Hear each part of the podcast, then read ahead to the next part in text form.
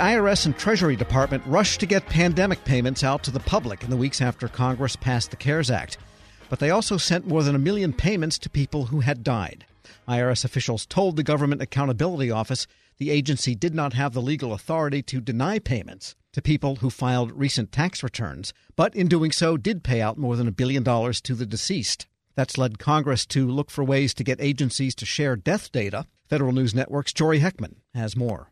Comptroller General Gene Dodaro knows the IRS and the Treasury Department sent coronavirus stimulus payments to people who have died. The Government Accountability Office revealed the scope of the problem last week in a wide ranging report on agencies' response to the pandemic. That review found the IRS and Treasury sent $1.4 billion in pandemic payments to more than a million people who have died.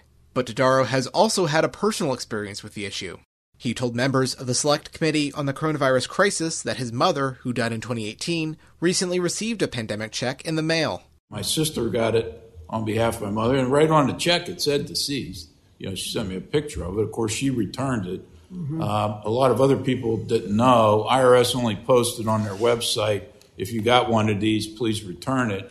Members of Congress seized on the report's findings as a wake up call about gaps in the oversight of emergency pandemic spending. They've also called for better data sharing as a way to prevent the problem from happening again. But GAO's findings and responses from IRS and Treasury show these agencies' knew payments would go to the deceased. That's because they made speed a top priority for getting payments out the door.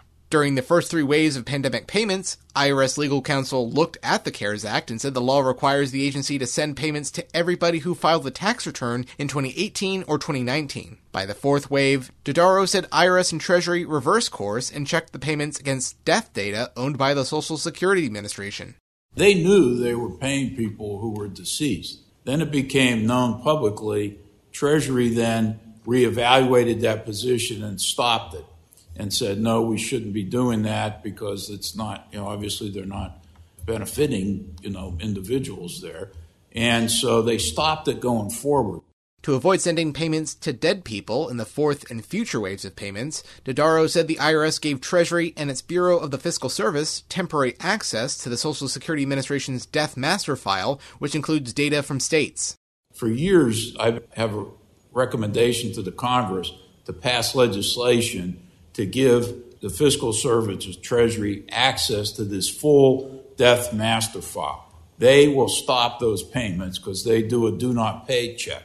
In response to GAO's findings, the Treasury Department says it worked with unprecedented speed to issue pandemic payments to households. The IRS has sent more than 160 million payments so far. By comparison, the last time the IRS took up payments on this scale was following the 2008 recession. Back then, it took the agency more than two months to make 800,000 payments. While agencies have made good progress distributing money under the CARES Act, Dodaro said they've had limited progress meeting the transparency and accountability goals of the legislation.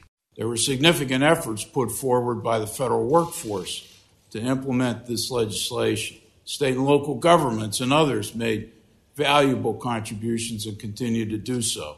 Now, with regard to the federal agencies, they gave a high priority, given the urgency of the healthcare needs and the severe economic downturn, to move swiftly to allocate the funds, as we point out in our report. And there were trade offs that were made. And our report's designed to help them make some mid course corrections with regard to those trade offs.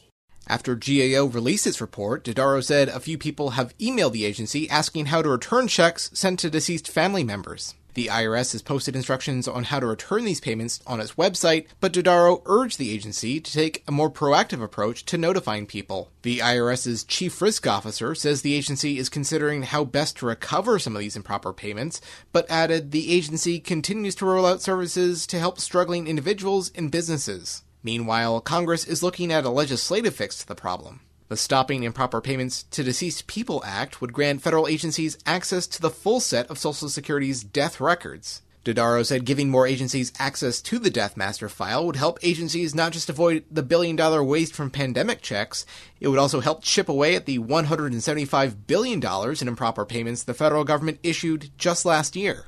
Congress needs to pass this legislation. I think it's uh, very important because it's not only just the IRS stimulus payments, it could be payments for agriculture, education, or whatever.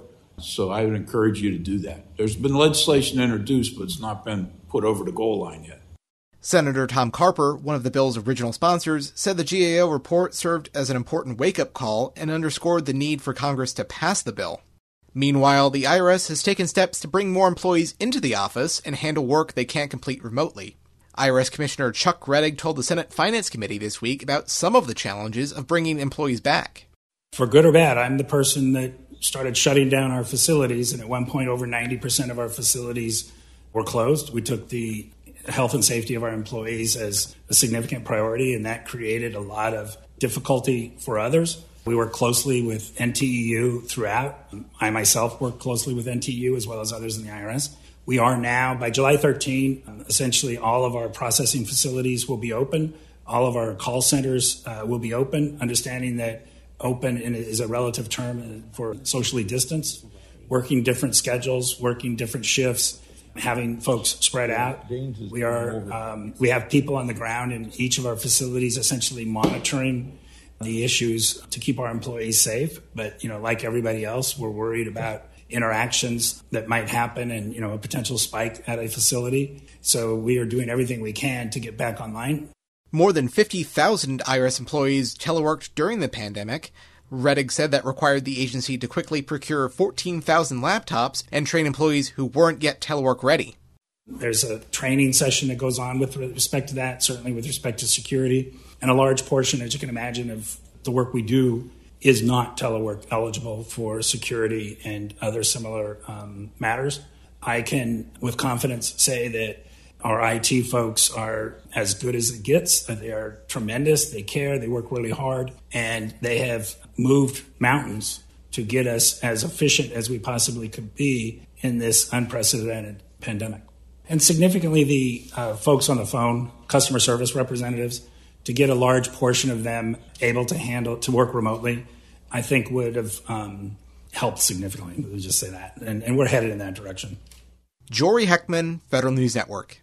Check out Jory's story at federalnewsnetwork.com. Want more ways to show your good side to the world? Donate plasma at a Grifols Center and join thousands of donors who are helping to save lives. Receive up to $1,000 your first month. Learn more at grifolsplasma.com. Grab a 30-day free trial of Live by Live Plus, and you'll get unlimited skips, commercial-free music, and all of the podcasts and live streaming events you can handle. Visit livexlive.com slash podcast one to learn more and start your free trial.